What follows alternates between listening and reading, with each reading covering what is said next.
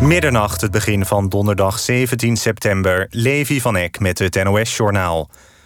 De politie is gestuurd op corruptie binnen de eigen organisatie en andere opsporingsdiensten.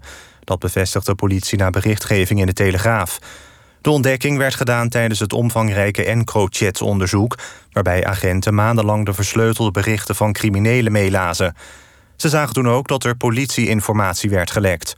Om hoeveel corrupte agenten het gaat is niet bekend.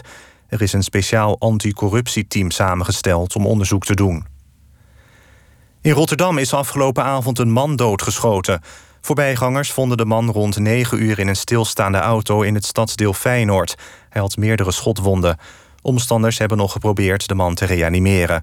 Over de identiteit van het slachtoffer is niets bekendgemaakt. Ook is nog onduidelijk wat er precies is gebeurd. Bij de algemene beschouwingen in de Tweede Kamer heeft PvdA-leider Ascher zijn zorgen uitgesproken over de stijgende coronacijfers. Hij vindt dat het kabinet te weinig verantwoordelijkheid neemt en belangrijke beslissingen te veel overlaat aan de veiligheidsregio's.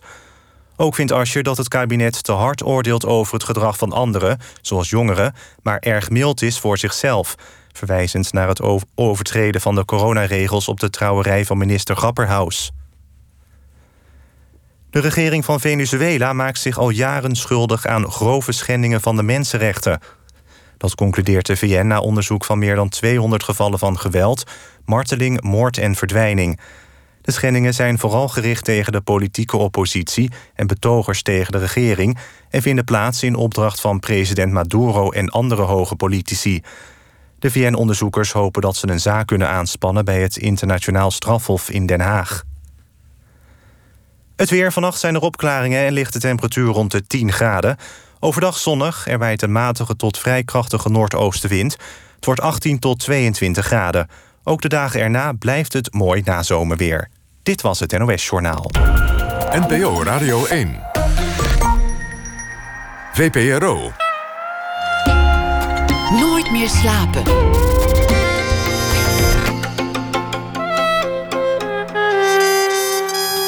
Met Pieter van der Wielen. Goedenacht en welkom bij Nooit meer slapen. Club Kleven is de titel van het programma dat Eva Kleven sinds deze maand presenteert op 3FM. Club Kleven, het allitereert verdorie ook nog mooi. Zoiets als herrie in de huiskamer, klassieke klanken of krasse knarren. Het programma afgesteld op muziek voor onderweg of voorafgaan aan het uitgaan. Uitgaan was altijd het thema van de zaterdagavond op 3FM. Club Carter zat hier ooit uh, voor. Uitgaan is inmiddels natuurlijk iets prehistorisch, iets pre-corona's, maar het komt alweer. Eva Kleven zit tegenover mij komend uur. Ze is bekend van heel veel dingen, het Klokhuis bijvoorbeeld. Maar ze presenteerde ook voor de VPRO de Gouden Kalveren, festivals, dingen voor 3 voor 12. En ze is ook nog bekend van Expeditie Robinson. Geboren in 1986, opgegroeid in Wageningen, stad van de vrede. Ze heeft heel veel gedaan in haar leven. Ze heeft uh, Even kijken hoor. De dansacademie gedaan. Ze zat in een meidenband. Ze studeerde muziekwetenschappen, mediakunde. Maakte ooit een programma over grondstoffen en de schaarste omtrent grondstoffen. Ze was ooit barista, sigarenroker van het jaar. Kortom, uh, er is veel te vertellen over Eva Kleven. Welkom. Leuk Dank dat je. er bent. Mijn hele leven flitst zo aan me voorbij als je dit opnoemt. Het is moeilijk te grijpen, je leven. Ja. Het is geen eenduidig bestaan tot nu toe. Nee. Ik hoop dat dat ook zo blijft. nee, dat klopt. Ik ben uh, alle kanten op gevlogen. Zie je er zelf een lijn in? Um, ja. Ik, uh, ik heb het gevoel dat, dat alle stippen die ik aanraak... als een soort van uh, in, invultekening, toch? Dat je zo al die nummertjes met elkaar moet verbinden. Dat ik misschien over tien jaar denk... oh, dit is het plaatje wat ik aan het maken ben. Maar dat ik... een stilpannetje. Ja, bijvoorbeeld. nee, dat ik op dit, op dit moment ben ik gewoon aan het vertrouwen op dat ik, dat ik nu doe wat ik doe en dat ik later wel zie wat, waar dat toe leidt. Dat wist ik namelijk ook niet toen ik muziekwetenschap ging studeren. Wist ik ook niet toen ik bij een sigarenboer ging werken of uh, uh, barista was. Ik had geen idee, maar ik, ik had wel een, uh, een gevoel dat, dat de weg waarop ik zat, dat ik daarop mocht vertrouwen. En dat doe ik nog steeds. Je kijkt naar wat er op je pad komt. Je Ja. vaart op intuïtie. Ja, En, soms lijkt het alsof het alle kanten op schiet, maar die lijn dat zal zich later wel openbaren. Ja, ja. En ik denk ook dat omdat ik het allemaal in mijn leven doe, dat dat dan maar de lijn is. Dat ik, ik, ik heb niet echt het gevoel dat ik, dat ik aan wie dan ook alleen aan mezelf moet verantwoorden waarom ik zoveel verschillende dingen allemaal in mijn leven probeer te proppen. En, uh, en zoveel verschillende kanten opschiet. Dat is ook onderdeel van wie ik ben, denk ik. Wat, wat is het, uh, het programma? Want, want het is zaterdagavond tussen 10 en 12. Ja. Volgens de beschrijving op de site van 3FM is het een, een programma dat voorbereidt op de uitgaansavond zaterdagavond. Ja. En dat Mis jij hem al? De, de nou, uitgaansavond. Zo, ja, zo wild was die niet meer. Maar... dus het lijkt zo lang geleden, hè? Dat we, dat, dat we gewoon nog naar een kroeg of naar een club gingen en uh, dansen tot de zon opkwam. Dat, dat is nu niet meer. Het is maar zelfs verboden. Het is inderdaad verboden. Zelfs in, zelfs in het gewone café kan je hoge boetes krijgen, de uitbater ook, als er gedanst wordt. Ja. Ja. Wie had het ooit gedacht? Ik had dat nooit, nooit gedacht. Ik had dat niet gedacht. Ik had dat niet kunnen, kunnen voorzien. Net als iedereen die nu in deze situatie zit, denk ik.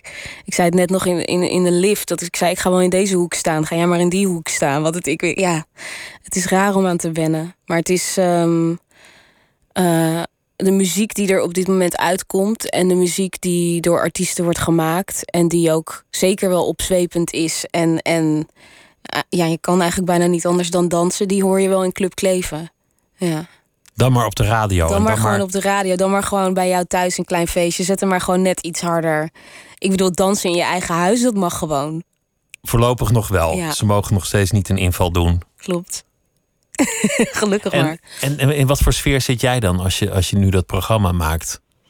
Hmm. Is het voor jou ook een, een uitgaansavond daar? Nou, ik heb, ik heb wel met, met bijna alle tracks die ik, die ik draai, en dat, dat zijn er zo'n 14 per uur, dat ik denk: oh, lekker. Oh, wat fijn dat, dat, dat dit even zo allemaal achter elkaar op een rijtje wordt gezet. Weet je wel, je hebt toch vaak. Uh, uh, dat er dan toch even een bellen tussendoor komt die het net weer even beetje een tempotje lager haalt of zo. Dat, dat hoeft bij mij niet. Het mag echt uh, opbouwen naar een, uh, een hoogtepunt. Echt als een clubavond. Ja, zo zie ik het wel, ja. ja. Ben, je, ben je zelf een fanatiek uh, uitgaander? Ik, ik, ik was een tijd echt heel, heel fanatiek. Maar dan heb ik het wel echt al over een tijdje geleden. Um, dan ging ik het was echt in mijn, in mijn studententijd, zeg maar. Ik ben inmiddels 33. En uh, nou ja, zoals ik weet niet of je dat zei, ik woon in Giethoorn. Dus daar is niet echt uh, op zaterdagavond iets te doen. Maar uh, in de tijd dat ik nog uitging, was het echt donderdag, vrijdag, zaterdag. Uh, en als het even kon, ook nog zondag kijken waar het feestje is. En waar we op een gastenlijst konden, gezet konden worden. En die kent nog wel die. En het was, het was een, bijna een baan gewoon. Zo, zo uh, serieus namen we dat. Ik en een, en een stel vriendinnen. Dus je kent het uitgaansleven als geen ander. En, en het leven van de nacht in de club. Ja, ik ken wel van een aantal clubs uh, de frontstage, de backstage, alle ingangen, alle gekke uh, trappenhuizen waar je terecht kan komen om nog even te chillen. Of ja, ja. Ik ken oh. weg. We, we, deden net een beetje zo van, nou ja, ach ja, het kan even niet. En, en het is wel wennen dat het er niet is. Maar mm. Het is nu al bijna zeven maanden dat je in Nederland niet naar clubs kan. Met, met op zich goede redenen. Maar ik denk wel van, god, er zijn mensen die zijn jong. Ja. En, en een jaar als je jong bent, is veel langer dan een jaar als je, als je 46 bent. Dat is het ook zeker. Voor, voor je het weet was dat je 21ste of je 22ste. Ja, je hebt Die, het. Je hebt, nooit meer terug. Nee, je hebt het niet voor het uitkiezen. En ik denk ook dat die behoefte aan uitgaan gaat niet weg, omdat er ineens regels zijn omtrent het uitgaan. En, en weet je, wat je, je al zei, dansen is ver-. Nee, dansen is verboden. Ik denk dat dat een, dat dat een, eh, een eh, misschien wel een tekening gaat geven in sommige mensen hun leven. Weet je wel, die willen misschien als dit allemaal over is, als dat ooit teruggaat naar normaal. eh, vijf jaar alleen maar dansen of zo. En daar komt ook wel weer iets tofs uit. Dat, dat, dat, dat kan bijna niet anders. Maar voor nu staat het inderdaad allemaal eh, stil. En dat is heel pijnlijk om te zien. Zeker ook omdat er ontzettend veel eh, nachtcultuur op dit moment ontzettend onder druk staat. En dat is niet iets wat eh, volgend jaar gewoon weer opgepikt kan worden. Dat gaat echt om om uh, nou ja, festivals, maar ook clubnachten uh, uh, en die hele infrastructuur daaromheen. Die, die, die valt gewoon weg. En ik, ik, Dat stort misschien wel definitief in voor ja, ik, ben, ik, ik vind dat een heel eng idee. Dat ik denk, jeetje, waar moeten we dan naartoe als we, als we naast ons normale leven waarin we hard werken en echt ons best doen om iets bij te dragen aan de maatschappij. Wat als we stoom af willen blazen? Waar moeten, waar moeten we dan naartoe? Wat, wat gaat er dan gebeuren en waarom? Ja, ik hoop dat die plekken er nog zijn en dat die, dat die ook serieus genomen worden. Ik, denk, ik vind dat heel waardevol. Ik heb, als ik alleen al naar mijn eigen leven kijk, de, de, de plekken waar ik mezelf heb kunnen ontwikkelen midden in de nacht, dat, dat, dat heeft zoveel bijgedragen aan wie ik nu ben. Voor veel mensen is het de enige plek waar ze echt zichzelf kunnen Ja. zijn. Ja. Ja, zo heb ik dat een tijd ook wel gevoeld. Inmiddels niet meer, maar ik, ik bedoel, als je jezelf aan het zoeken bent, er, er zijn andere regels in de nacht. Er zijn andere eh, mensen met wie je in aanraking komt. Er zijn andere dingen belangrijk dan normaal overdag als je je studiepunten probeert te halen. Is als je doet alsof je je studiepunten probeert te halen. Ja, Of probeert uit te vinden wat je wel wil doen in plaats van studiepunten halen. precies. De muziek is heel belangrijk in jouw leven. Ja. Was, was dat vroeger al zo bij je, bij je ouders? Ja, ik denk als je dit aan mijn ouders vraagt, dan zeggen ze volmondig ja. Er, er is zelfs een verhaal wat mijn vader wel eens vertelt dat ik ehm, toen ik echt heel klein was, echt peuter, ik denk twee of zo. Hij zette altijd bandjes voor me op met kinderliedjes of met muziek waar hij naar luisterde. En op een gegeven moment was, ik even, was er even niemand op me aan het letten. En heb ik een boterham die ik op moest eten in de cassette recorder ge- gepropt. Dat, dat die deurtje dicht gedaan en op play gedrukt. Gewoon omdat ik zoiets had van ik wil muziek. Ik wil daar, dat er iets uitkomt. Ik wil je dat dacht dat die boterham spelen. met kaas misschien ook wel geluid zou kunnen opleveren. Ja. Ja, dus toen al eh, experimentele muziek. Liefhebber. Ja, nee, ik hou heel erg van muziek. Ook omdat ik heel veel gedanst heb. En dat eh, deed ik het liefst op muziek. En dan fijne muziek met een goede beat. En, eh, en, maar ik was ook al als, als, als meisje de, degene die, die, zeg maar, die cd-hoesjes die ik kocht meteen het boekje eruit haalde en de teksten mee ging lezen. En, en ja, ik vond dat allemaal heel fascinerend. Ja. Wat, wat voor muziek luisterden je ouders? Eh, mijn vader is een hele grote Bob Dylan-fan. Eh, mijn moeder houdt meer van eh, Franse chansons. Ehm, maar ook veel klassieke muziek luisterden we. En mijn vader houdt heel erg van, van soul. Ja. Otis Redding, Sam Otis Cooke. Redding, zeker weten. Ja, Otis Redding die heeft echt... Ik weet niet, mijn ouders... Ik heb het idee dat ze niet heel veel muziek hadden... maar de muziek die ze hadden... heb ik echt zo ongelooflijk veel gehoord. Dat is echt als een soort... eh, ehm, ja, dat is er echt ingekerfd of zo. Dat, dat, dat laat je nooit meer los. Het klinkt ook wel als een, zoals je erover vertelt, als een, als een heel fijn gezin waar je bent opgegroeid. Ja. ja, dat is ook zo. Heel fijn gezin in Wageningen, in een, in een woonwijk eh, met heel veel andere kinderen en eh, een heel klein, maar heel beschermd en veilig leven. Ja. En wat deden je ouders? Mijn vader die is ehm, eh, heel lang werkzaam geweest voor het RIVM.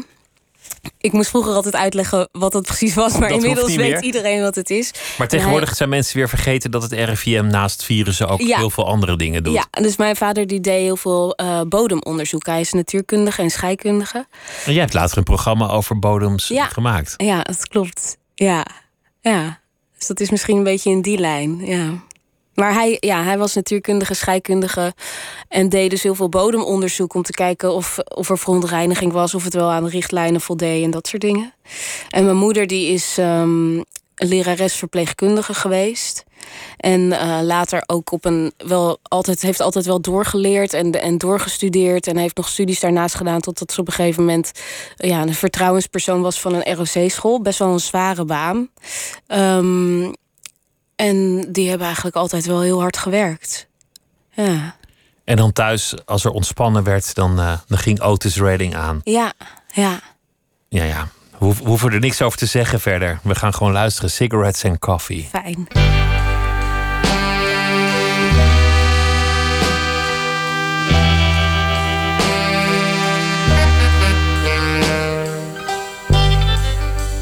It's early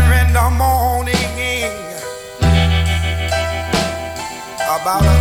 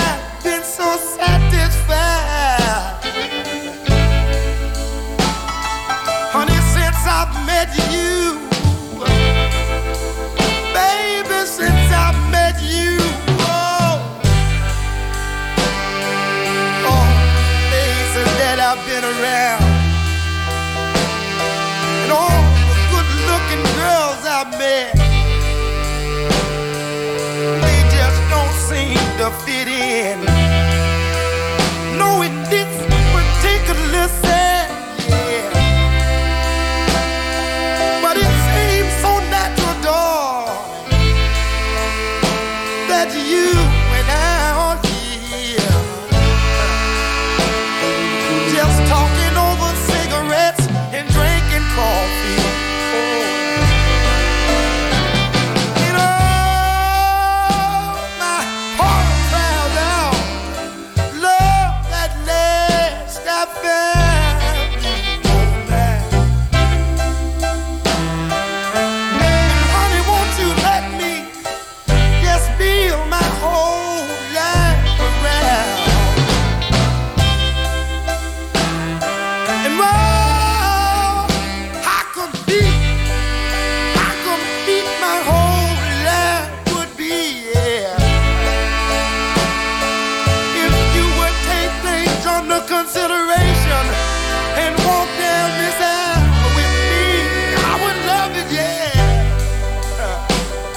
say it's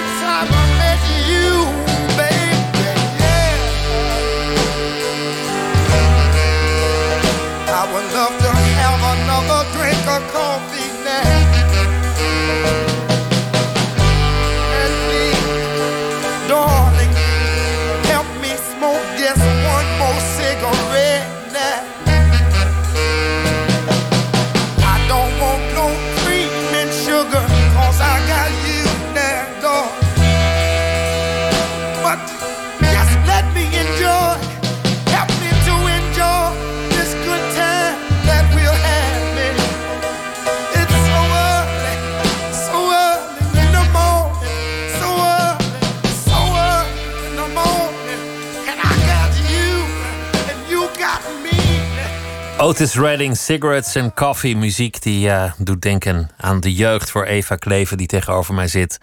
De presentator van een eh, nieuw programma op 3FM op de zaterdagavond. Club Kleven. Een voorbereiding op het uitgaan of het thuisblijven. Of eh, wat je maar wil. Dansbare muziek, opzwepende muziek. Het is zaterdagavond. En dit is de muziek van je, je jonge jaren. Ja, dit stond sowieso op zondag wel een keer op. Ja, Altijd. altijd. Ja. Otis Redding of Bob Dylan. Eén Zo van die. mooi. Ja. Nou, van Bob Dylan, dat, dat heb ik pas later begrepen hoor. Dat is gewoon natuurlijk een poëet. Maar ik, ik vond het vroeger heel lastig om naar te luisteren. Ik dacht, dat is toch helemaal niet mooi? Die Je snerpende toch- stem. Ja. dat- Hoe kan je hier nou zoveel naar luisteren? En zo hard ook. Zet hem iets zachter, pap. Weet je zo.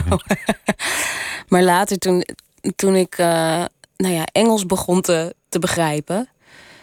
toen dacht ik, jeetje, wat, wat zegt hij een rake dingen? En wat is dat eigenlijk eh, eh, ondergeschikt eigenlijk aan, bijna aan hoe het klinkt? Het hoeft, hij hoeft helemaal niet mooi te zingen. Dit is gewoon een boodschap. Dit, is, dit gaat veel verder dan, ehm, dan alleen maar weet je, de, de popmuziek die toen in de jaren negentig ehm, ja, hoog aan de hitlijsten stond. Dat, was, dit, dat, dat Bob Dylan is iets heel anders. Maar dat snapte, ik, dat snapte ik nog niet helemaal. Dat kwam pas toen ik 16, 17 was. Toen pas kon ik een beetje levelen met mijn vader. Van, oh ja, oké, nu snap ik waarom je dat... Hier gaat het over. Ja. Daarom is het bijzonder. Het Ja. hoeft niet aangenaam te klinken. Nee, nee. Het gaat over andere, andere waarden. Ja, Jouw ouders hadden, hadden drie kinderen en alle drie geadopteerd. ja, Dat vind ik een mooi beeld. Dan heb je een, een hecht en vrolijk gezin met drie kinderen die er allemaal iets anders uitzien. En twee ouders die er ook weer iets anders uitzien. ja.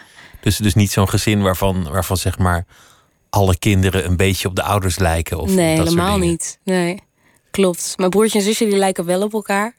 Dat is een tweeling. Dus die eh, zijn ook biologisch broer en zus van elkaar. Eh, en ik ben de oudste en de kleinste. maar dat komt natuurlijk ook omdat we niet dezelfde genen delen. En inderdaad, mijn, eh, mijn ouders zijn twee hele lieve witte mensen uit Limburg. Dus Daar dat komen lijkt. ze oorspronkelijk vandaan. Ja, daar komen ze oorspronkelijk vandaan, uit Zuid-Limburg. Ja. En jij bent geboren in Israël. Ja. En wat weet je eigenlijk over je, je oorsprong? Heb je dat ooit uitgezocht? Eh, ja, dat heb ik wel eens. eh, eh, ik heb sowieso was dat bij ons thuis nooit een heel groot geheim. Dus alles wat mijn ouders daarover weten, dat hebben ze met me gedeeld. En gelukkig waren de fysieke eigenschappen van mij en mijn ouders ook zo verschillend dat het ook niet een, een moment was dat ik even moest gaan zitten en dat ze moesten vertellen van luister Eve, dit is wat er aan de hand. Nee, dat, dat, dat hadden we al vrij Het was snel. wel duidelijk. Het was wel duidelijk. Ehm, en wa- wat ik daarover weet, ja, een he- heleboel. Ehm, ik weet bijvoorbeeld eh, de naam van mijn biologische moeder. Ik weet eh, onder welke omstandigheden ik geboren ben. Dat, dat weet ik allemaal wel. Ehm, tegelijkertijd heb ik daar ook wel wat vragen over. Want het is natuurlijk, zoals ik dan in de journalistiek heb, heb geleerd, het is één kant van het verhaal. Het is namelijk de kant van de mensen die mij geadopteerd hebben. Maar welk verhaal er aan de andere kant zit, dus van mijn biologische moeder en haar familie misschien wel, dat, dat weet ik niet. Het is ook heel lastig voor mij om te achterhalen. Zoveel weet je er in die zin niet van. Nee. Die, die heb je nooit gevonden of, Nee. of gesproken of, Nee. of zoiets. Nee. Trekt dat je? Is, is, dat, is dat iets dat je interesseert of Nou, ik bezighoudt? ben ehm, net voordat Nederland helemaal op slot ging, ben ik, een, eh, ben ik twee weken gaan rondreizen in Israël voor het eerst. Samen met mijn vriend. Wat echt een prachtige reis is geworden. Ook omdat er geen toeristen waren. Want wij waren ongeveer het laatste vliegtuig dat naar binnen mocht zonder twee weken in quarantaine te hoeven daar. Ehm, maar ik ben wel op de plek geweest midden in de woestijn waar ik geboren ben. Wat natuurlijk heel. Ik vond het een hele rare gewaarwording van. Oké, ik ben hier dus al een keer geweest. Alleen ik weet er niks van. En er is ook niemand die me kan vertellen wat hier precies gebeurd is. Of het, het is een hele. Ja, een hele rare soort meta-besef. Dat je denkt, wacht even, ik ben hier nu en ik ben hier met mijn eigen geld naartoe gegaan. Maar wat als het allemaal anders was gelopen en ik, en ik was niet geadopteerd, dan was ik dus hier opgegroeid. Dan had ik hier rondgelopen of zo. Dat is een soort splitsing van, van, eh, van, van werelden. Zo en had het ook kunnen zijn. Zo had het ook kunnen zijn, ja. En dat, eh, dat eh, vond ik ook wel mooi om te beseffen. Dat ik dacht, jeetje, ik ben eigenlijk zo blij dat ik nu ben wie ik ben. En dat dit er allemaal voor nodig is geweest. Daar heb ik totale vrede mee. Maar ik ben wel nog steeds nieuwsgierig naar de andere kant van het verhaal. Dat zal ik ook altijd blijven. Ik weet niet of ik daar ooit antwoorden op krijg. Ik hoop het, maar... eh, Maar ergens in de woestijn is, is iemand geweest die jou ja, heeft, heeft afgestaan om, Ja. om redenen die jij niet precies kent. ja. Dus, dus dat zijn er waarschijnlijk Bedoeien geweest of zoiets. Ja, Bedouinen, ja. Bedoeïnen, ja. ja. Ja, maar ik, ik, heb ook gezien, want ik ben daar geweest in Beersheba in Israël. En ik heb ook gezien hoe, hoe mensen daar nu leven. En dat is dan 33 jaar later. Dat is niet meer in. Ik had daar altijd een heel romantisch beeld van. Dus ik dacht, oké, dus daar lopen allemaal mensen in een soort van caravanne zo achter elkaar aan met allemaal kamelen. En dat is helemaal niet zo. Het is gewoon een, een stad met openbaar vervoer en eh, huizen. En ja, dat is dan toch a- ja, anders dan ik het altijd me had voorgesteld of zo. Maar misschien dat het vroeger wel zo was. En ja, er is, de, ik bedoel, het is, nogal, het is nogal interessant, sowieso Israël. Welke, welke mensen daar om wat voor redenen eh, zijn gaan, gaan, gaan vestigen. Op welke plekken. Daar zit allemaal zoveel drama, maar ook zoveel geschiedenis. Dat is eh Hoe, kwam het dat, dan hier. hoe kwam het dat je daar nu ineens heen wilde? Op, je ehm, 33ste. Ik heb vorig jaar heel veel gereisd voor mijn werk. Voor trippers ben ik naar Seoul geweest en naar Amerika en naar eh, Turkije. En voor Bodeminzicht, dat programma over grondstoffen, ben ik in eh, Madagaskar geweest en in Rusland. En ik was zo vaak een, op Schiphol geweest en zo vaak een vliegtuig in en uitgestapt. En ik had mijn vriend heel weinig gezien. En we hadden een paar weken vrij ge- ge- gepland. Van oké, dan gaan we dan even samen met z'n tweeën even gewoon weer praten. En vriendje en vriendinnetje spelen. Ehm, en ik kon eigenlijk niet meer een reden bedenken waarom ik een vliegtuig in zou stappen.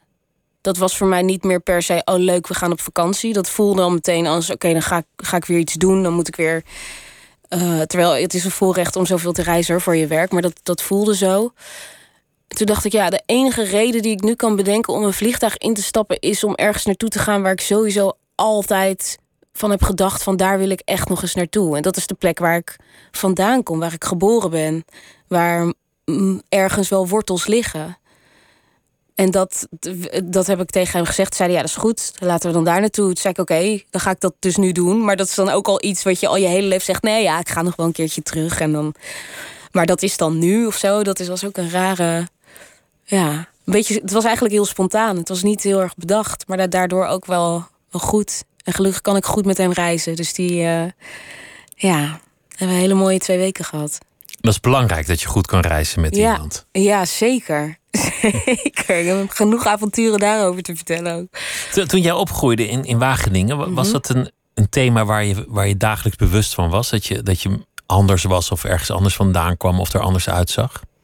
Ik heb me wel heel vaak uh, moeten verantwoorden of zo. Of moeten uitleggen hoe mijn situatie zat. En ik had heel erg door dat dat bij andere mensen helemaal niet het geval was. Ook al kwamen die misschien uit Zeeland of Limburg of ook ergens anders vandaan dan Wageningen. Dus dat heb ik me wel gerealiseerd. En, en ook wel toch de verwarring als je uh, witte ouders hebt als zwarte vrouw of als zwart meisje. Dat is, dat is een. Je hebt die dubbele. Uh, dubbele realiteit heb je. Dus je weet hoe het is om. Uh, ja, een soort van in een witte wereld op te groeien. Maar je weet ook dat je soms aangekeken wordt of aangesproken wordt op of door je huidskleur. Dat is een soort dubbele realiteit waar je dan in leeft. En dat is helemaal niet een soort van een enorm trauma of zo. Maar dat is, dat is wel, dat is wel uh, iets wat je niet. Ik denk niet zo goed kunt begrijpen op het moment dat je dat niet hebt geleefd. Dat is lastig, lastig uit te leggen, lastig in te voelen. Het, het is wel een interessante groep, omdat het vaak in de media lijkt alsof, alsof alle mensen met een donkere huidskleur in de Belmer wonen. Tussen andere mensen die, die ook een donkere huidskleur hebben. Dat ze een mhm. eigen netwerk hebben. Dat ze allemaal nou ja, een bepaalde cultuur met zich meedragen. En die enorme variatie aan mensen ja. van alle kleuren, die wordt wel eens over het hoofd gezien. Ja, dat denk ik wel. Dat denk ik wel. Ik denk ook dat bijvoorbeeld. Um, nou ja, dat ik dat ik dat, dat, dat ervaar ik wel. Dat ik soms word aangezien voor iets wat ik voor iemand die ik helemaal niet ben. Zo van oké, als we voor als we op zoek zijn naar, naar diversiteit, dan bellen we Eva Kleven. Dat is, niet, dat is niet wat er letterlijk gezegd wordt, maar soms bekruipt me dat gevoel een beetje. Dan denk ik, oké, maar die diversiteit die zit hem dan alleen in het plaatje. Want in principe ben ik opgevoed door twee witte ouders en heb ik best wel veel uh, daardoor witte privileges gekregen. Je komt niet echt uit een andere cultuur of zo? Nee, maar dat geldt voor heel veel mensen. Ook mensen met donkere ouders hier in Nederland, denk ik. We komen niet uit een andere cultuur. Of ik, ik heb dat nooit zo ervaren, nee. En op het moment dat dat onderscheid wel wordt gemaakt, is dat voor, zeker voor, voor, voor jongeren en voor mij als klein meisje was dat best wel verwarrend. Dat ik dacht, huh, wacht even, ik, ik mis iets of zo. Kan iemand me even uitleggen wat hier aan de hand is? Maar ja, daar wordt met geen woord over gepraat. Want er, er worden geen woorden aan gegeven. En dat merk je nu ook wel in die hele discussie. Dat het heel lastig is om onder woorden te brengen wat nou precies aan de hand is. Wat nou de oorzaak is. Omdat we niet hebben geleerd om daarover te praten. En dat is ook super ingewikkeld. Het heeft met luisteren te maken. En dat heeft met empathie te maken. En dat heeft met um, je verplaatsen in iemand anders te maken. Maar ja, als je dat als je die uitdaging nooit hebt gehad. En ik heb die uitdaging heel veel gehad. En daar ben ik super dankbaar voor. Dat maakt mij, vind ik, best wel empathisch. Omdat maar het maakt het voor jou ook een ingewikkelde discussie. Als het gaat over Black Lives Matter. Dan sta je ergens tussenin of op een, op een ander plan. Nou, ik heb een andere achtergrond. Maar ik, ik sta wel degelijk achter Black Lives Matter. Because they do matter. Uiteraard. Ja, maar, maar voor jou om op de brest te springen is, is misschien ongemakkelijker omdat je ook een beetje uit die witte wereld komt. Ja, ik heb, ik heb um, ja, zeker weten. En nu ook als ik kijk naar de plek waar ik, waar ik nu woon en waar ik, waar ik nu mijn leven op, op wil bouwen in Giethoorn, dat is gewoon een witte wereld. Maar dat is niet een wereld die mij vreemd is. Dat is ook een wereld waarin ik me gek genoeg thuis voel. Om, of gek genoeg, dat is voor mij heel logisch. Omdat dat is wat ik ken. Dat is waar ik vandaan kom. Ja. Over, over Giethoorn. Ja. Mooi, mooie plek. ja, heel mooi. en, en voor iemand die, die tot voor kort heel veel uitging. En eigenlijk altijd in de club te vinden, was toch, toch ineens een soort verandering van plan. Ja, klopt. Wat, wat, wat is daar veranderd? Um, ik heb vorig jaar meegedaan aan Expeditie Robinson. Toen heb ik 30 dagen op een, uh, 32 eigenlijk, op een eiland gezeten. Met geen telefoon, geen werk. Nee, je kent het programma. Um, en heb ik moeten overleven met eigenlijk alleen mezelf en uh, de mensen die daar ook waren. En dat vond ik echt een verademing. Ik vond het zo lekker. Ik heb gewoon een, een maand lang ben ik niet binnen geweest. Ik ben niet een deur doorgegaan, een kamer in. Ik heb geen bed gehad. Ik heb me niet kunnen douchen. Maar ik ben de hele tijd buiten geweest. En de hele tijd in contact met, met de natuur en met de getijen en met de sterren. En eh, ehm, ik heb daar ongelooflijk van genoten. En me ook toen ik terugkwam heel erg gerealiseerd... oké, dit is wel echt iets wat ik nu op dit moment in mijn leven gewoon mis. Je dacht dat je een stadsmens was. Ja, Tot dan. ik had mezelf voor de gek gehouden. nee, ik, hou- ik hou echt wel van de stad, maar het is niet de plek waar ik moet wonen. Dat, dat is het gewoon niet. Ik, ik kom er ontzettend graag. Ik voel me er thuis, maar het is niet. Ehm, ik heb ruimte om me nodig. Ik heb, ik heb licht en lucht om me, om me heen nodig. En eh, dat, dat is er volop in Giethoorn. ja, Ruimte is er volop en lucht en, en licht. zeker. Was je een briljante leerling? Nee, Nee? nee. Nee, ik was verschrikkelijk. waar, waar lag dat aan? Nou, zoals jij net aan het begin van de uitzending dat lijstje opnoemde met al die dingen die ik eh, heb gedaan. Dat had al mijn veel interesse, langer dat had nog veel zijn. langer kunnen zijn, dat klopt. Dat was denk ik ook mijn eh, mankement op school. Ik kon niet eh, stilzitten, focussen en ik was afgeleid. Ik was veel te veel bezig met dansen en ik hockeyde op hoog niveau en ik was, zat aan het toneel. En dat vond ik allemaal veel belangrijker en veel leuker dan hoge cijfers halen. Dat, dat, ik, ik wist wel dat dat nodig was. En ik heb ook echt wel tegen leraren gezegd... ja, oké, ik ga nu echt beter mijn best doen. Maar ik kon gewoon niet de, de discipline opbrengen... om daadwerkelijk me af te sluiten, te gaan zitten en studeren. Want dan was ik weer platen aan het luisteren of, of aan het dansen op muziek in mijn kamer. Terwijl ik wist, ja, ik moet nu huiswerk maken. Maar ik heb helemaal geen. Dat, dat is helemaal niet logisch of zo. Ik voel nu dat ik dit wil doen. Maar ja, Dat is nooit helemaal voorbij gegaan, lijkt Nee. het. nee, dat Die klopt. mindset van alles is leuker en, en er is zoveel te doen. Ja, dat maakt het leven toch ook mooi.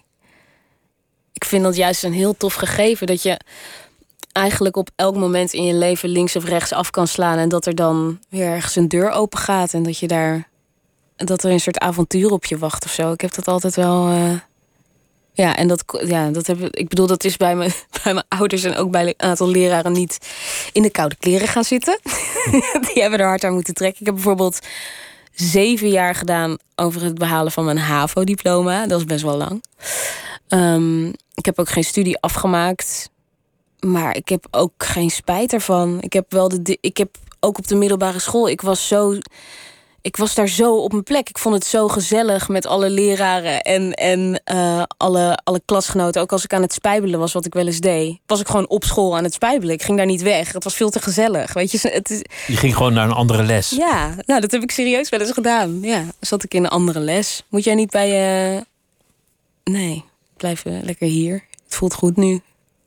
En die dansacademie, Ja, dat, dat is ook een wonderlijke stap. Hoe, hoe raakte je daar verzeld? Ik was ehm, klaar met mijn HAVO. Maar voordat ik klaar was, heb ik, heb ik audities gedaan. Dus ik heb altijd eh, eigenlijk mijn hele leven gedanst. Echt vanaf eh, vier jaar of zo. Met van die kleine, kleine schattige tutuutjes en opvoeringen en dat soort dingen. En ehm, ik bleek er wel talent voor te hebben. En ik vond het leuk om te doen. En ik, en ik voelde er een uitdaging in. En ik vond het zo tof om. Ik kon mijn creativiteit daarin kwijt. En, en mijn liefde voor muziek ook. En, eh, en eh, daardoor ben ik auditie gaan doen op de jazz musical opleiding. Omdat ik vond muziek leuk, maar ik vond zingen ook helemaal te gek. En ik speelde ook al toneel. Toen dacht ik, wauw, als ik die drie dingen toch kan combineren op zo'n dansacademie, dat zou toch te gek zijn. Dus ik ben auditie gaan doen. En dat is best wel een intense proces. Dat is echt drie rondes met, eh, nou ja, je begint met 400 mensen. En volgens mij bleven er tw- 20, 22 mensen over, zoiets. Maar ik vond die he- dat hele proces, ik vond het helemaal niet zenuwslopend. Ik dacht alleen maar wat te gek dat ik hier mag zijn. En dat ik van deze mensen nu een super klein lesje krijg. En dat ik, ja, ik, ik, het, was een grote heel- speeltuin voor me. Het lijkt me heel intens, zo'n dansopleiding. Dat is het ook. Dat is het ook. Ik had het ook helemaal onderschat. Ja, want het is natuurlijk wel een opleiding. Het is niet een dansspeelplaats of zo.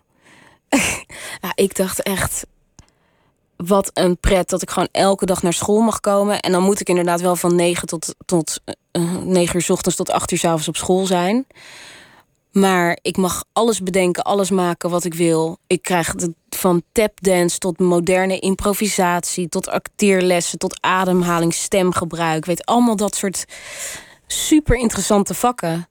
Um, en toen dacht ik, oké, maar even, even serieus, hoe gaat dat werkveld er dan uitzien? Ja, dan kom je dus toch in een of andere uh, productie waarin je een jaar, of als je pech hebt, twee of drie jaar, precies dezelfde pasjes moet doen en precies dezelfde nummers moet zingen. En toen dacht ik, oh oh, dit gaat de verkeerde kant op. Maar dat is niet aan jou besteed. Dat is om, niet aan mij besteed. Om in een mal te gaan zitten. Nee, niet echt. Nee, ik maak liever mijn eigen mal. Ja. Kort daarop kwam je terecht in een, in een meidenband. Ja. Voor, voor een reality-programma van, ik geloof, BNN Vara.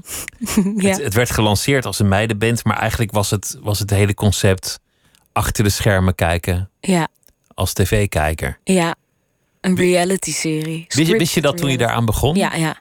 Ja, dat wist ik. Ja, dit is zo. Dit, dit, dit lijkt ook alweer zo lang geleden, terwijl het valt wel mee. Maar dat, dat uh, waren echt. Dat was eigenlijk mijn eerste aanraking met televisie maken. En, en dat is heel gek, want toen was ik, ik was actrice in een scripted reality serie. Zo heb ik dan tv gemaakt. Maar um, het was ook weer zoiets. Een, een, een oud klasgenootje, echt van de, van de middelbare school, die, die werkte inmiddels bij, uh, bij Kemna Casting. En die belde me: Eva, jij kan zingen toch? En acteren en zo. En ik heb hier een, een soort oproepje. Heb je zin om langs te komen voor een auditie? Toen zei ik: Ja hoor, dat is prima. Toen dacht ik: Ja, weet je, baat het niet, dan gaat het niet, weet je wel? Gewoon, gewoon erop af. Gewoon erop af. En gewoon maar onbevangen erin. En dan maar kijken wat eruit komt. Als het een nee is, dat heb ik nu toch al. En als het een ja is, dan kan ik kijken of het iets voor me is. En toen was het een ja. Toen dacht ik, nou, ik vind het wel een leuk bijbaantje. Maar je kent geen angst, lijkt het. Nou, nee, dat is niet waar. Ik heb echt wel uh, momenten dat ik denk, wat de hek ben ik aan het doen? Tuurlijk wel. Maar dat moet ik ook zo snel mogelijk weer naast me neerleggen, anders word ik gek.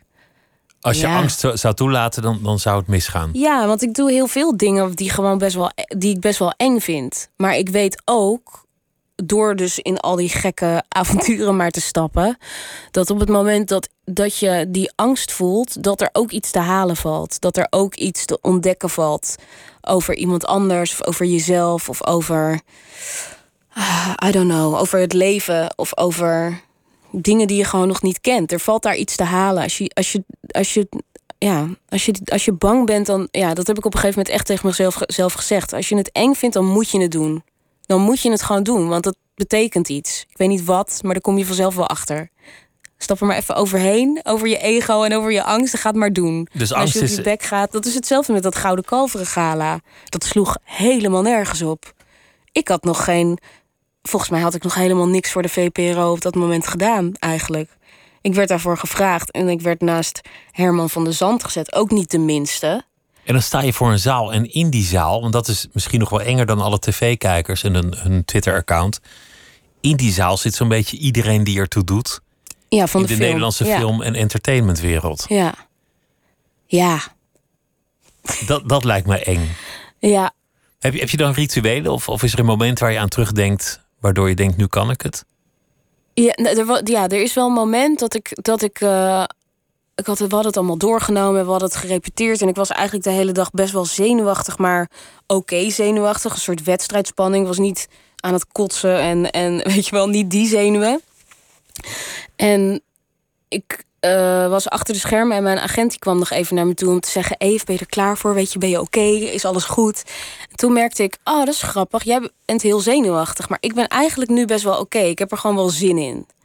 En toen dacht ik: Oké, dit, dit is het moment waarop ik me realiseer: ik moet gewoon pret maken. Als ik het namelijk naar mijn zin heb, en dat weet ik ook van de dansacademie en, en, en alle optredens die we daar dan deden, weet je wel. Van al die keren dat mijn ouders weer naar een of andere aftanse zaal in, in, in Wageningen naar een of ander gek dansstukje moesten kijken. Ik wist gewoon, als ik het naar mijn zin heb, dan heb ik het leuk, dat is één. Maar dan hebben andere mensen het ook leuk. Want dan zitten ze niet naar een of ander bang Nerveus. nerveus. Dan zitten ze niet naar angst te kijken. Dan mogen ze gewoon meegenieten. En ik denk dat de- als ik die taak op me neem op die manier, dan kan het wel eens wat worden of zo. Dan, dat, dat, is mijn, dat, is mijn, dat is de weg. En daar, daar zit in- iets anders volgt eruit, namelijk dat het publiek wil dat jij het heel goed doet. Dus in, in Ja. wezen staan ze aan jouw kant. Ja, Het is ja. niet een vijandige Nee, massa, zolang je het niet heel erg verprutst. nee. In principe denken zij, geef ons een leuke avond. Ja. Kortom, ze hopen dat je het heel goed gaat doen. Ja, dat, dat, dat heb ik wel zo ervaren, ja. En ik heb ook de, ja, de druk die daarop lag. Achteraf vond ik... Ik denk dat ik achteraf meer spanning voelde... dan toen ik het aan het doen was. Want dan krijg je te maken met... oké, wat, wat heb ik eigenlijk gedaan? Hoe, hoe ging het eigenlijk? Dan moet je het ineens gaan, een plek gaan geven. En dat vond ik, dat vond ik eh, ja, vond ik heel raar. En dan ga je het terugkijken en dan denk je, oh, waarom deed je dat zo? Of waarom, weet je wel, dan komen bij mij al die dingen, eh, alle wel onzekerheden en, en angsten komen dan wel kijken. Maar dat is wel pas nadat ik het heb gedaan. En op het moment dat ik het doe, weet ik gewoon, ik sta hier, ik zit er lekker in. Ik moet tien keer een trap af op hoge hakken. Dat is helemaal oké. Dat heb ik toch al duizend keer gedaan, dronken midden in de nacht in een of andere gekke nachtclub. Snap je? Toen ben ik ook niet gevallen. Dus waarom zou ik nu wel vallen? Dat gaat niet gebeuren. Gewoon lekker die trap af. Nou ja, dat soort. Ik kwam mezelf wel, eh, wel moed in praten op die manier. Je hebt, eh, je hebt nog meer muziek meegenomen. Robert Glasper, een van de vernieuwers van de jazz van dit moment. Hij eh, vermengt jazz met hip-hop en soul en heel veel andere Ja. dingen. En dit is van een plaat van een aantal jaar geleden. Al best wel een klassieker geworden. Gonna Be Alright heet het, heet het nummer. Ja. wanneer draai jij dit? Ik heb het voor het eerst ehm, hem horen doen. Op een instrument waar ik nu de naam van kwijt ben. Maar het is een, een keyboard met een klein, klein eh, tuutje waar je dan zelf doorheen gaat zingen. Waardoor je akkoorden kan maken met je stem. En hij was dat aan het doen op North Sea Jazz. Ik denk vier, vijf jaar geleden. Volgens mij met het Metropoolorkest. Echt prachtige uitvoering van dit nummer. Staat op YouTube, ga terugkijken. Tip van mij. Ehm, en toen ben ik het eigenlijk gaan draaien. En ik, ik ging heel erg aan op de tekst, omdat ik dacht: ja, dit is zo waar. Eh, eh, zij in dit geval zingt iets van: Just bring me the sunshine. When you shine, I will be okay. En dat is zo, het is zo simpel. Weet je, je moet soms dingen gewoon heel simpel maken. Soms moet je gewoon even naar buiten kijken en zien dat de zon schijnt. En daar gewoon alleen een beetje blij om zijn. En dan Komt het allemaal is wel het, goed? Is het eigenlijk oké? Ja. We gaan luisteren.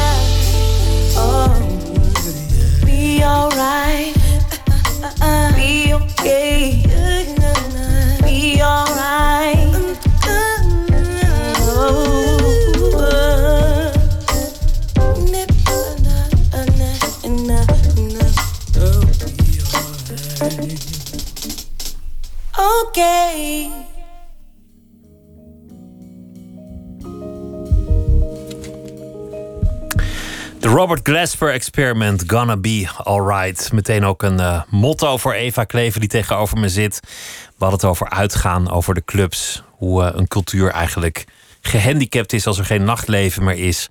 Hoe raar het is dat dansen verboden is. Maar thuis mag je nog altijd dansen. En de muziek zal opzwepend zijn in haar nieuwe radioprogramma. Op de zaterdagavond op 3FM. En zo kwamen we te spreken over muziek. Thuis heel belangrijk in Wageningen. Ja. Een, uh, een fijn gezin waarin je opgroeide.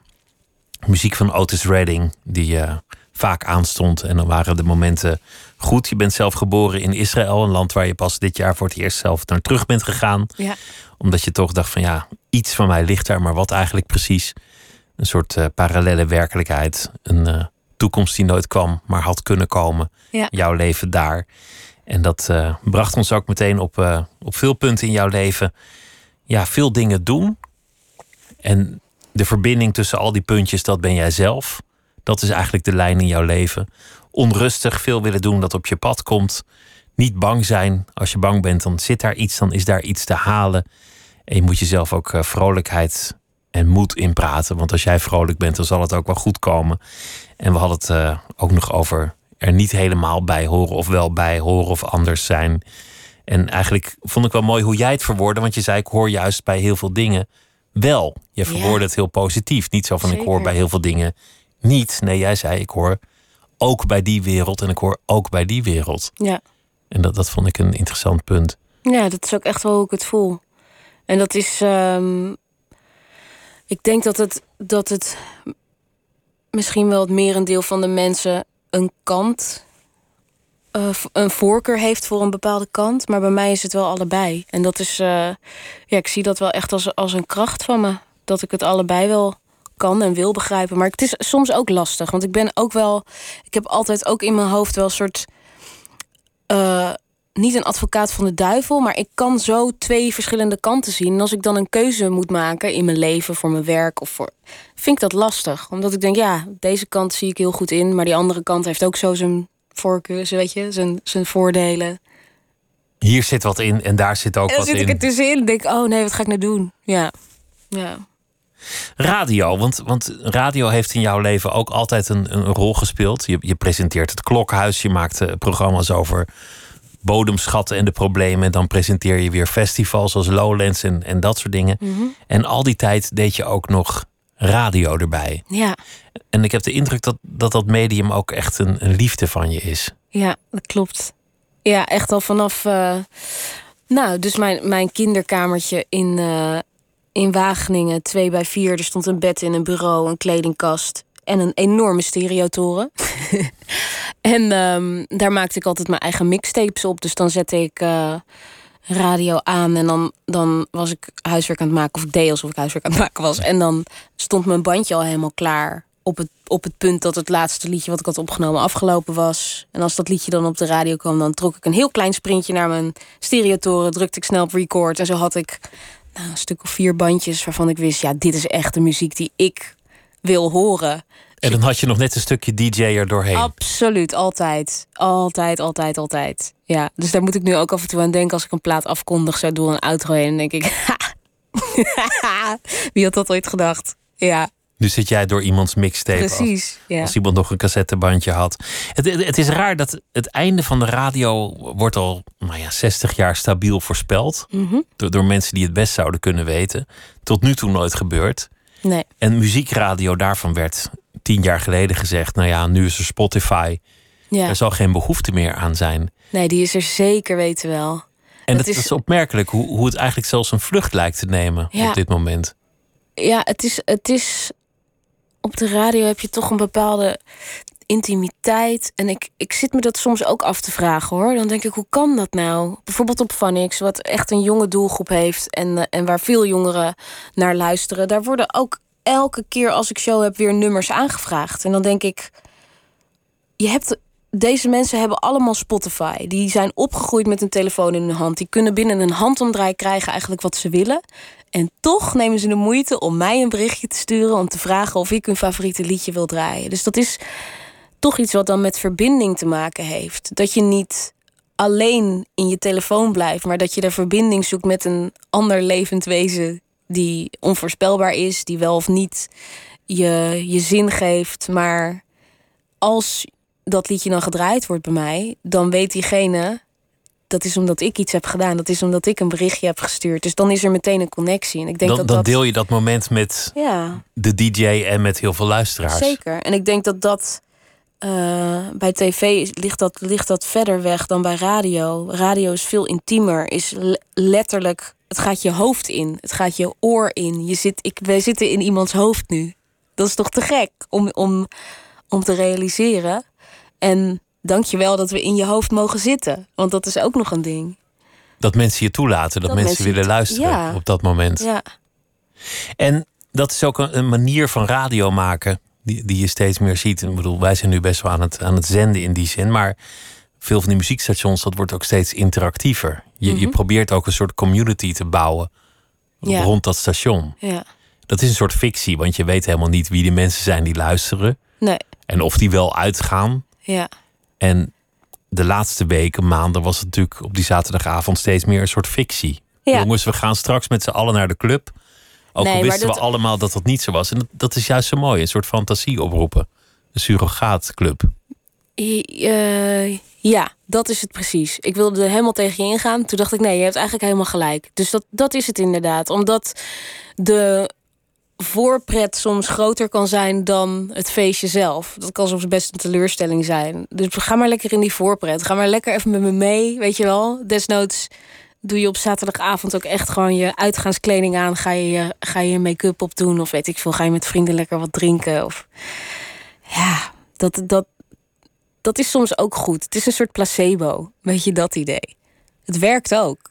Als je het gelooft, dan werkt het. Radio houdt gezelschap. En als, als er niet een hele groep mensen is met wie je bezweet kan raken, dan, dan doen we het zo. Ja. Hoeveel, afstand. hoeveel, eh, hoeveel plaatjes kies je zelf uit? Of hoe, hoe werkt dat daar? Ehm, ik doe de muzieklijst samenstellen samen met, eh, met Sander, de muzieksamensteller van, eh, van Club Kleven. En eh, hij doet ook de muziek voor andere VPO-programma's, ook voor 3 voor 12. Dus hij, ik heb een beetje het idee dat hij zeg maar alle super dansbare plaatjes opspaart. en dan komt hij donderdag met een lijstje. En dan kan ik daar nog even wat over zeggen. En dan geef ik een aantal platen aan hem door, een stuk of drie, vier, vijf soms. Eh, eh, die ik heb uitgekozen. En die gooit hij dan in een hele lekkere mix van dingen waarvan hij denkt dat past op die zaterdagavond. En meestal heeft hij gelijk. Dus dat, ehm, dat is hoe we het doen. Ja, Daar op dat onbewoonde eiland. ja. En, en toen zei je eigenlijk, hoor ik onder de buitenlucht, je zei het mooier dan ik het nu zeg hoor. Maar daar, daar mocht je ook geen muziek meenemen. Nee. Nee, dat heb ik wel echt gemist. Dan zat je dus een paar weken zelfs, geloof ik. Hoe lang, hoe lang ben je daar geweest? Ehm, iets langer dan een maand, 32 dagen. 32 dagen geen muziek. Ja. Ja, dat was wel even. Nou, dat is grappig, want je zegt geen muziek, maar ik had daar iets op, op gevonden. Ik had een soort eh, hack gemaakt voor mezelf. Ik wist, ik ga er naartoe, ik heb geen muziek. Ik kan niet echt zonder muziek, dus ik ga gewoon een aantal van mijn lievelingsnummers, waaronder dus dat nummer van Robert Glasper, uit mijn hoofd leren. Ik ga gewoon studeren. Ik heb niet zoveel met survival en dat soort dingen, maar muziek moet ik hebben. Dus daar ga ik me dan maar op focussen Een mixtape in je hoofd een eigenlijk. mixtape in mijn hoofd. Dus ik heb een paar nummers uit mijn hoofd geleerd. Eh, en die heb ik heel vaak voor mezelf gezongen. Ook wel voor anderen, maar vooral voor mezelf. Dat ik dan lekker in de zee lag en dacht... oh, ik zou nou echt het nummer willen luisteren. En dan wist ik, oh, kan ik hem gewoon zelf aanzetten. Ja. En zelf zingen. Ja. Ze vragen altijd als je dan naar een onbewoond eiland moest. En je mocht één plaat meenemen, of, Ja. of soms tien. Is jou ook vast wel eens gevraagd. ja, welke zou je meenemen, hè? Ja, het is nog steeds een classic. Het is ook een, een nummer wat eigenlijk al... Of een nummer, het is een, het is een concert wat al mijn hele leven bij me hoort, voor mijn gevoel. Het is eh, van Keith Jarrett, de, eh, het concert in Keulen wat hij heeft gegeven, volgens mij in 84, zoiets. 75. 75, dat. Je kent hem. Ja, het is een klassieker. Dat je is- bedoelt, dat de- vind ik zo fijn. Dat, dat, dat is een heel verhaal wat zich afspeelt. En dat is elke keer een ander verhaal. Omdat je elke keer ook zelf op een andere plek bent in je leven. Of, er, of net een bepaalde toon je meer raakt dan een ander of een themaatje. Of, dat, daar kan je zoveel kanten mee op. Daar is geen tekst bij.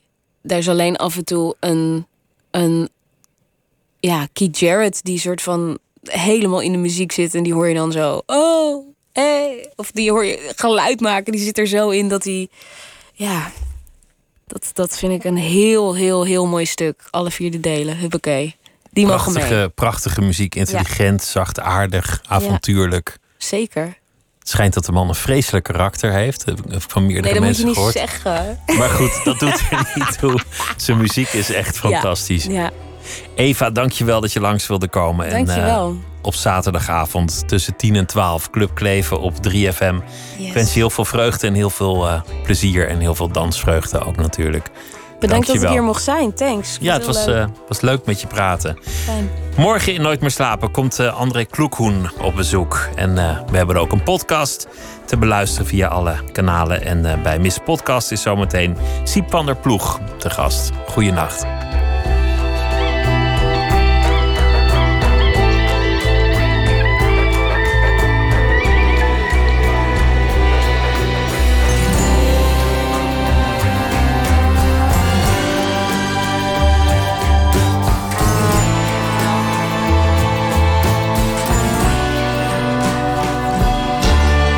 Radio 1.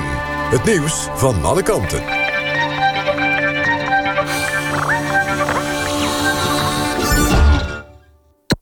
NPO Radio 1. 1 uur, Levi van Eck met het NOS-journaal.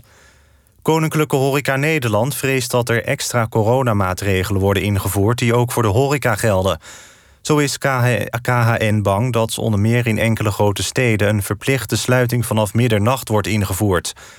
De branchevereniging zegt dat de meeste besmettingen in de thuissituatie plaatsvinden... dus dat het terugdringen van het aantal besmettingen niet wordt opgelost... met het eerder sluiten van horeca. Ook zou het een financiële klap betekenen voor veel horecaondernemers. Vrijdag komt het kabinet met nieuwe regionale coronamaatregelen. De politie is gestuurd op corruptie binnen de eigen organisatie en andere opsporingsdiensten. Dat bevestigt de politie na berichtgeving in de Telegraaf. De ontdekking werd gedaan tijdens een omvangrijke EncroChat-onderzoek... waarbij agenten maandenlang de versleutelde berichten van criminelen meelazen. Ze zagen toen ook dat er politieinformatie werd gelekt. Om hoeveel corrupte agenten het gaat is niet bekend. Er is een speciaal anticorruptieteam samengesteld om onderzoek te doen. In Rotterdam is afgelopen avond een man doodgeschoten. Voorbijgangers vonden de man rond 9 uur in een stilstaande auto in het stadsdeel Feyenoord. Hij had meerdere schotwonden. Omstanders hebben nog geprobeerd de man te reanimeren. Over de identiteit van het slachtoffer is niets bekendgemaakt. Ook is nog onduidelijk wat er precies is gebeurd. Zuid-Afrika laat vanaf 1 oktober weer toeristen toe, al is nog niet duidelijk uit welke landen precies. Wie Zuid-Afrika in wil, moet een negatief testresultaat laten zien of in quarantaine. Reizigers uit onveilige landen zijn niet welkom. Welke landen dat zijn, wordt later bekendgemaakt. Zuid-Afrika heeft de corona-epidemie de laatste weken redelijk onder controle gekregen. Het weer. Vannacht zijn er opklaringen en ligt de temperatuur rond de 10 graden. Overdag zonnig. Er wijdt een matige tot vrij krachtige noordoostenwind. Het wordt 18 tot 22 graden. Ook de dagen erna blijft het mooi nazomerweer. Dit was het NOS Journaal.